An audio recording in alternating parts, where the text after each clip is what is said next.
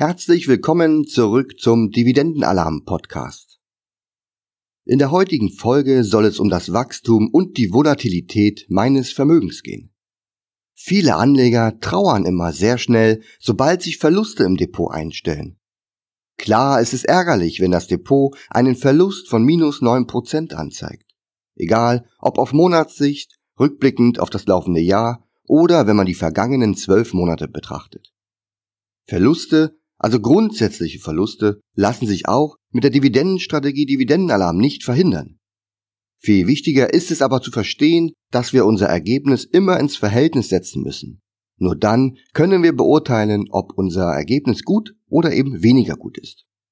Solange unsere eigene Vorgehensweise und Anlagestrategie besser abschneidet als die Benchmark, machen wir im Grunde alles richtig und sollten dann auch mit unseren Ergebnissen zufrieden sein. Der Blick auf die Vergleichswerte wird oft vergessen und so werden schlechte 17% gefeiert und gute minus 9% betrauert. Im heutigen Podcast möchte ich euch einen Einblick in meine bisherige Vermögensentwicklung geben. Auch wenn ich keine absoluten Zahlen nenne, so zeige ich doch schon sehr viel mehr, als ich es bisher getan habe. Und weiterhin gilt mein Motto, es hilft dir nichts zu wissen, wie viel Geld ich habe, sondern mein Fokus liegt darauf, dir zu vermitteln, wie du erfolgreich dein Vermögen vermehren kannst. Daher hoffe ich, dass du auch heute wieder eine Menge Insights aus meinem Artikel ziehen und diese für deinen Vermögensaufbau nutzen kannst. Also viel Spaß mit dem heutigen Podcast. Wellenbewegungen meines Gesamtvermögens. Im Detail geht es heute nicht um meine Depot-Performance. Diese werte ich Monat für Monat in meinem Blog aus, in den heutigen Auswertungen geht es mehr um die Schwankungen meines Vermögens, daher ist die eigentliche Höhe meines Kapitalstocks nicht relevant. Mit Blick auf die eingebetteten Grafiken in meinem Artikel sieht man gut, dass es mehr um die Wellenbewegungen meines Gesamtvermögens in den letzten Jahren geht. Ich betrachte also nur die Hochpunkte und die Tiefpunkte, also die Allzeithochs und die Drawdowns. Wenn ich weiß, wie sich mein Vermögen in den unterschiedlichen Marktphasen verhalten hat, kann ich in Zukunft besser abschätzen, wie lange zukünftige Phasen in etwa dauern werden und mit welchen Schwankungen ich zu rechnen habe. Wie lange wird es ungefähr dauern, bis mein Depot ein neues Tief ausgebildet hat? Oder mit wie viel prozentualem Wachstum kann ich rechnen, wenn es darum geht, ein neues Allzeithoch zu erreichen? Es handelt sich hierbei nur um reine Statistik und Annahmen. Wer sich für solche Zahlenspiele nicht begeistern kann, dem wird der heutige Podcast leider nicht helfen.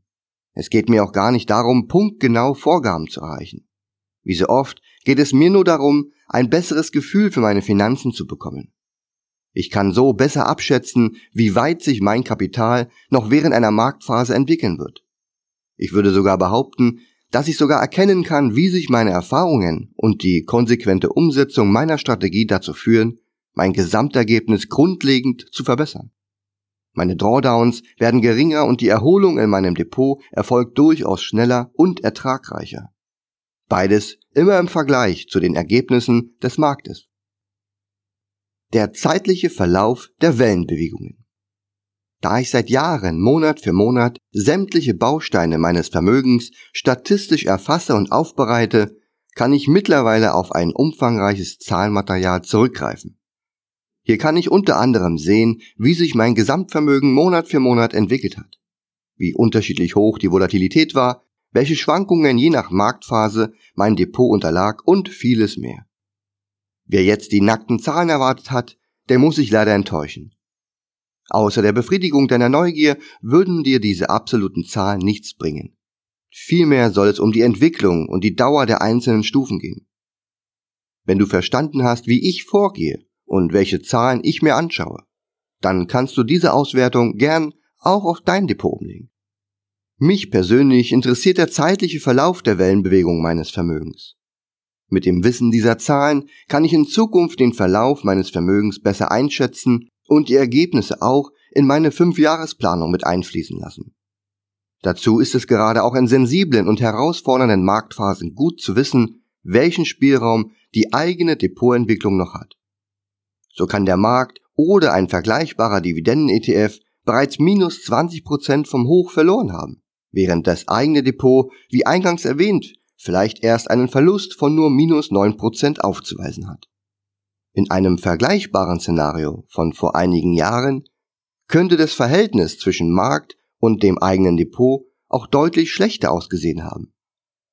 Vielleicht lag das Minus da noch bei minus 16 Anhand der Verbesserung deiner Ergebnisse immer im Vergleich zum Markt erkennst du ganz klar deine persönliche Lernkurve und die praktische Anwendung deiner Erfahrungen. Die Zeitfenster, die es braucht, um wieder neue Höchststände zu erreichen, sind ähnlich gut zu bemessen. Wie lange dauert es im Schnitt vom Tiefpunkt bis wieder alte Höchststände erreicht wurden? Und von dort aus, wie lange brauchte es, um ein neues Allzeithoch zu erreichen, welches dann wieder eine ganze Weile Bestand hatte? Was ist eine Wellenbewegung? In der Regel kann man die einzelnen Punkte erst mit einem gewissen zeitlichen Abstand gut erkennen und definieren. Erst wenn ein Tief ausgebildet wurde und sich das Depot oder auch der Markt wieder erholen, erkennt man das tatsächliche Tief. Ebenso verhält es sich mit Hochpunkten. Wichtig ist, dass die zurückliegenden Punkte markant und eindeutig erkennbar sind. Allzeithoch. In den vergangenen Jahren hat mein Depot immer wieder neue Hochs erklommen. Interessieren tut mich an dieser Stelle das letzte Hoch welches dann eine ganze Weile nicht mehr überschritten wurde und von einem temporären Tief abgelöst wurde. Drawdown. Zwischen den Hochs erreichte mein Vermögen auch immer wieder gewisse Tiefpunkte, welche temporär nicht mehr unterschritten wurden. Meist geht dieser Punkt auch mit einem Markttief einher und im folgenden Verlauf erholt sich der Markt wieder signifikant. Letztes Hoch der dritte Punkt, der mich interessiert, ist der Punkt, an dem mein Vermögen wieder den letzten Hochpunkt erreicht. Praktisch ist es das letzte Allzeithoch, wenn es nach dem Tiefpunkt wieder erreicht wurde. Jede einzelne Welle dauerte in der Vergangenheit aufgrund unterschiedlicher Marktgegebenheiten unterschiedlich lang. Allerdings kann man in der Gesamtbetrachtung interessante Erkenntnisse aus den Daten ziehen und sie mit der aktuellen Situation im Depot vergleichen. Mich interessiert, wie lange im Durchschnitt Wellenbewegungen von Punkt A nach Punkt B dauern. Aber auch mit der Range der Zeiträume, also welches Maximum und welches Minimum erreicht wurde, kann ich gut meine Vergleiche ziehen und besser einschätzen, wie lange sich mein Depot noch in eine gewisse Richtung entwickeln könnte, ohne dass ich mir größere Sorgen machen müsste. Dividendenalarmindikator. Gerade im Zusammenhang mit meinem Dividendenalarmindikator kann ich sehr gut und vor allem frühzeitig erkennen, an welchen Wellenpunkten sich mein Depot derzeit befindet. Die ermittelten Verkaufsphasen und Kaufphasen des Indikators bieten sich hierzu idealerweise für einen Vergleich an, um einen bevorstehenden Trendwechsel frühzeitig zu erkennen. Mit dem zusätzlichen Blick auf die Wellenbewegungen meines Depots bekomme ich ein besseres Gefühl für die derzeitige Marktlage. Der Indikator bewahrt mich davor, mir unnötig Gedanken über die aktuelle Marktsituation zu machen. Wenn der Indikator und auch die Wellenpunkte mir zeigen, dass wir an einem Markttief angekommen sind, muss ich nichts Unüberlegtes tun und kann weiter der Vorgehensweise meiner Strategie folgen. Gerade in den neuralgischen Marktphasen, also den Hochs und den Tiefs, reagieren Anleger oft sehr emotional, vorschnell und unüberlegt.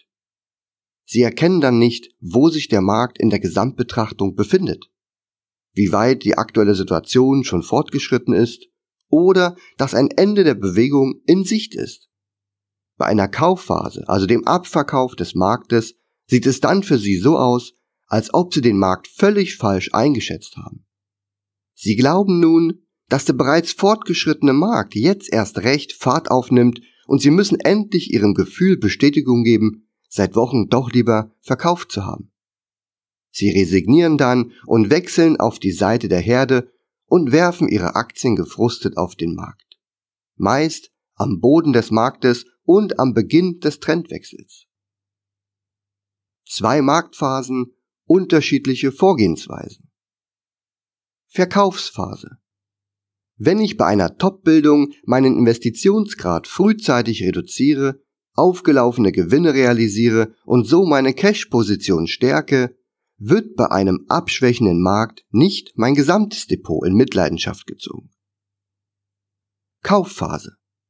Wenn ich in einer Phase der Bodenbildung meinen Investitionsgrad wieder auf bis zu 100% oder auch mittels Kredithebel sogar deutlich darüber anhebe, so partizipiere ich auch überproportional von der nächsten Aufwärtsbewegung. Mit meiner Strategie gehen wir daher antizyklisch vor. Antizyklisch aus Sicht der eben besprochenen Marktteilnehmer. Wir kaufen, wenn sie verkaufen. Aus unserer Sicht handeln wir vollkommen zyklisch unten kaufen und oben verkaufen. Wie gesagt, wir sprechen nicht vom letzten Punkt oder dem letzten Euro. Es reicht vollkommen aus, innerhalb einer gewissen Range aktiv zu werden. Wir reduzieren in der Nähe eines Markthochs unser investiertes Kapital, indem wir überbewertete Aktienpositionen reduzieren und an einem Markttief investieren wir in der Breite unser Cash in dann unterbewertete Unternehmen mit einer soliden Dividendenkontinuität. Auch wenn diese Vorgehensweise logisch klingt, so wird sie doch nur von sehr wenigen Marktteilnehmern angewandt. Möchtest du mehr zum Dividendenalarm-Indikator wissen, dann findest du an dieser Stelle in meinem Blogartikel eine Verlinkung zu den weiterführenden Informationen. Kann ich in die Zukunft schauen? Ich weiß, das klingt in der Theorie alles easy und viele werden sagen, wenn das mal so einfach wäre. Niemand weiß, wann der Markt am Top ist und wann ein Tiefpunkt erreicht ist. Ja, richtig, auch ich weiß es nicht zu 100 Prozent. Oder auch, an welchem Tag ein Tief oder Hoch sein Ende findet. Es geht aber auch gar nicht darum, den Hochpunkt oder den Tiefpunkt auf den Tag genau zu ermitteln. Ich möchte einfach nur in der unmittelbaren Nähe dessen aktiv werden und mich dann richtig positionieren. Dieses Unwissen ist mit ein Grund dafür, warum so viele Marktteilnehmer stets und ständig ihre Aktien kaufen, was meiner Meinung nach nicht wirklich förderlich ist. In meinem Artikel zur Procter Gamble Aktie habe ich das mal versucht aufzuzeigen. Den Link zu diesem Artikel findest du an dieser Stelle in meinem Blogartikel. Und hier helfen mir die Wellenpunkte sowie mein Indikator sehr gut. Ich tue mich sehr viel leichter, mich mit meinem Depot frühzeitig zu positionieren oder eben die Füße stillzuhalten. Nur wenn ich wirklich überzeugt bin von dem, was ich tue, kann ich solche Entscheidungen treffen. Die signifikanten Marktphasen, auf die es ankommt, sind meist die, in denen die Marktteilnehmer sehr euphorisch oder sehr ängstlich sind. Allerdings handle ich dann eben andersherum. Wenn die Euphorie groß ist, reduziere ich meine Investments und wenn die Angst dominiert, fange ich an zu investieren. Wellenbewegungen beim DAX. Die Wellenpunkte der Hochs und der Tiefs bis hin zur nächsten Erholung kann man am Beispiel des DAX sehr gut erkennen. An dieser Stelle findest du in meinem Blogartikel einen Chart, in dem ich dir beispielhaft zwei Wellen und die einzelnen Wellenpunkte beim DAX eingezeichnet habe. Im Chart zu sehen ist der DAX und das Zeitfenster zwischen dem Jahr 2014 und Anfang 2018. Eingezeichnet sind grüne, gelbe und rote Kreise, die jeweils einen Wellenpunkt markieren. Der Hochpunkt ist die grüne Markierung und stellt ein Allzeithoch dar. Der Tiefpunkt ein roter Kreis stellt einen temporären Tiefpunkt nach dem letzten Allzeithoch dar. Und das alte Hoch, also die gelbe Markierung, zeigt den Punkt, wann das letzte Allzeithoch nach dem Tiefpunkt wieder erreicht wurde. Interessant sind nun die Zeitfenster, wie lange es jeweils dauert, bis die einzelnen Wellenpunkte erreicht und welche Prozentwerte zwischen den einzelnen Punkten erzielt wurden. Beim DAX wurde im Juli 2014 ein neues Allzeithoch erreicht. Danach konnte er keine weiteren Kursgewinne verzeichnen. Bereits im Oktober 2014 wurde das Tief erreicht und zwei Monate später, im Dezember 2014, stand der DAX bereits wieder an seinem alten Allzeithoch.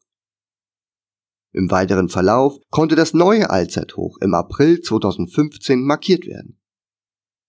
Insgesamt war dies eine sehr kurze Welle. Von Juli 2014 Bis April 2015 vergingen gerade mal nur neun Monate. Üblicherweise dauern solche Wellen deutlich länger, wie ihr an der nächsten Welle sehen könnt. Hier startete der DAX am eben genannten letzten Allzeithoch im April 2015. Von hier aus dauert es ganze zehn Monate, bis im Februar 2016 der DAX sein nächstes Tief erreichte. Seit Februar 2016 lief der DAX nun wieder hin zur gelben Markierung, also dem letzten Allzeithoch. Dieses wurde im März 2017 erreicht. Seit dem letzten Allzeithoch sind in Summe bereits 22 Monate vergangen und bis zum neuen Allzeithoch im Januar 2018 vergingen weitere 10 Monate. Dies war nur eine kurze Skizzierung der zwei genannten Wellenbewegungen, um meine Vorgehensweise zu verdeutlichen. Interessant wird diese Auswertung erst, wenn man die Entwicklung des eigenen Vermögens dem gegenübersteht. Wellenbewegungen meines Vermögens. Bei meiner Vermögensentwicklung kann ich auf einen umfangreichen Zeitraum seit 2003 zurückblicken. Um mit aussagekräftigen Werten arbeiten zu können, habe ich für die Grafik in meinem Artikel mit Werten ab 2007 begonnen, also kurz vor der Finanzkrise. Ermittelt wurden die erzielten Performancewerte unter Herausrechnung von Einzahlungen und Entnahmen aus dem Vermögen. Insgesamt gab es im ausgewählten Zeitraum von zehn Jahren neun abgeschlossene Wellenbewegungen. Den vollständigen Chart findest du an dieser Stelle in meinem Blogartikel. Im Chart siehst du die unterschiedlichen farblich markierten Wellenpunkte. Anhand der Zeitachse kannst du sehen, in welchem Zeitraum welcher Wellenpunkt erreicht wurde. Für mich sind nun zwei Aspekte interessant. Zum einen die jeweiligen Zeitfenster jedes einzelnen Wellenpunktes sowie deren prozentuale Entwicklung. Gerade die letzten Wellenpunkte zeigen eine deutliche Dynamik und hohe Volatilität. Geschuldet ist dies auch der Thematik um den Brexit sowie dem Handelsstreit. Bisher konnte mein Vermögen trotz dieser Querelen sehr gut performen. Somit steht mein Depot aktuell an einem neuen Allzeithoch, während beispielsweise der DAX aktuell 12% unter seinem Allzeithoch steht. Das heißt, der DAX müsste erstmal sein altes Allzeithoch wieder anlaufen, um dann ein neues Allzeithoch auszubilden. Im Durchschnitt dauert es ungefähr sieben Monate, bis mein Vermögen nach einem neuen Allzeithoch seinen nächsten Tiefpunkt erreicht. Nach dem Tiefpunkt dauert es durchschnittlich weitere sieben Monate, bis das alte Allzeithoch erreicht oder übertroffen wird. Weitere sechs Monate dauert es im Durchschnitt bis zur Bildung eines neuen Allzeithochs. Allerdings liegen mir auch die einzelnen Maximum- und Minimumwerte vor, so dass ich neben dem Durchschnittswert auch immer weiß, mit welcher zeitlichen Range ich bei jedem Wellenpunkt rechnen muss. Zu jedem einzelnen Wellenpunkt zeigt mir meine Auswertung zudem auch, um wie viel Prozent sich mein Vermögen durchschnittlich verändert hat. Das ist für mich insofern interessant, da ich anhand der letzten Wellenbewegungen und der Durchschnittswerte besser einschätzen kann, wie sich mein Vermögen in einer aktuellen oder auch in zukünftigen Phasen verhalten wird. Auch hier kann ich euch Durchschnittswerte nennen. Vom Allzeithoch bis zum absoluten Tief verlor mein Vermögen im Schnitt minus 20 Prozent. Die Erholungsphasen danach sehen schon deutlich freundlicher aus. Vom Tief bis zum alten Hoch bzw. dem Wert, der als nächstes über dem alten Hoch lag, ging es mit plus 27 Prozent nach oben. Und für ein neues Allzeithoch wurden weitere 32 Prozent eingesammelt. Wenn ich zudem die ältesten Wellenpunkte aus der Berechnung des Durchschnittswertes herausnehme, verbessern sich diese Zahlen deutlich.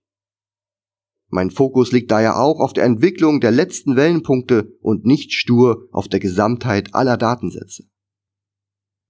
Vergleich mit dem Dividendenalarm-Indikator. In meinem Blogartikel findest du an dieser Stelle eine kleine Grafik, in der ich euch einen Auszug meines obigen Diagramms darstelle. Eingezeichnet habe ich hier eine Verkaufsphase und eine Kaufphase des Dividendenalarmindikators. Auf den Monat genau erreichte mein Vermögen einen Hoch- bzw. Tiefpunkt, identisch zum Dividendenalarmindikator, der hier eine jeweilige Phase ermittelt hatte. Es ist für mich eine weitere Bestätigung, dass es sich an diesen Punkten um Marktwendepunkte handelte. Ich habe mich daher ganz im Sinne meiner Strategie verhalten. Während einer Verkaufsphase bei gleichzeitigem Allzeithoch meines Vermögens habe ich meinen Investitionsgrad deutlich reduziert. Neben einzelnen Verkäufen teurer Aktien habe ich mein zuvor schon gutes Cashpolster weiter ausgebaut und nicht investiert. Und während der Kaufphase, hier markierte auch mein Vermögen einen temporären Tiefpunkt, habe ich begonnen massiv zu investieren. Mein gesamtes Cashpolster wurde sukzessive in lukrative und zuverlässige Dividendenzahler mit guter Dividendenkontinuität investiert. Das Chance-Risiko-Verhältnis war hier deutlich besser als in normalen Marktphasen. Weitere Vergleiche und Auswertungen. Die Auswertungen helfen mir, einzelne Zeiträume und Wellen mit anderen Indizes zu vergleichen. Zum Beispiel mit dem Ergebnis des DAX. Während der DAX erst im März 2017 sein altes Allzeithoch erreichte, so stand mein Vermögen bereits im September 2016 an diesem Punkt.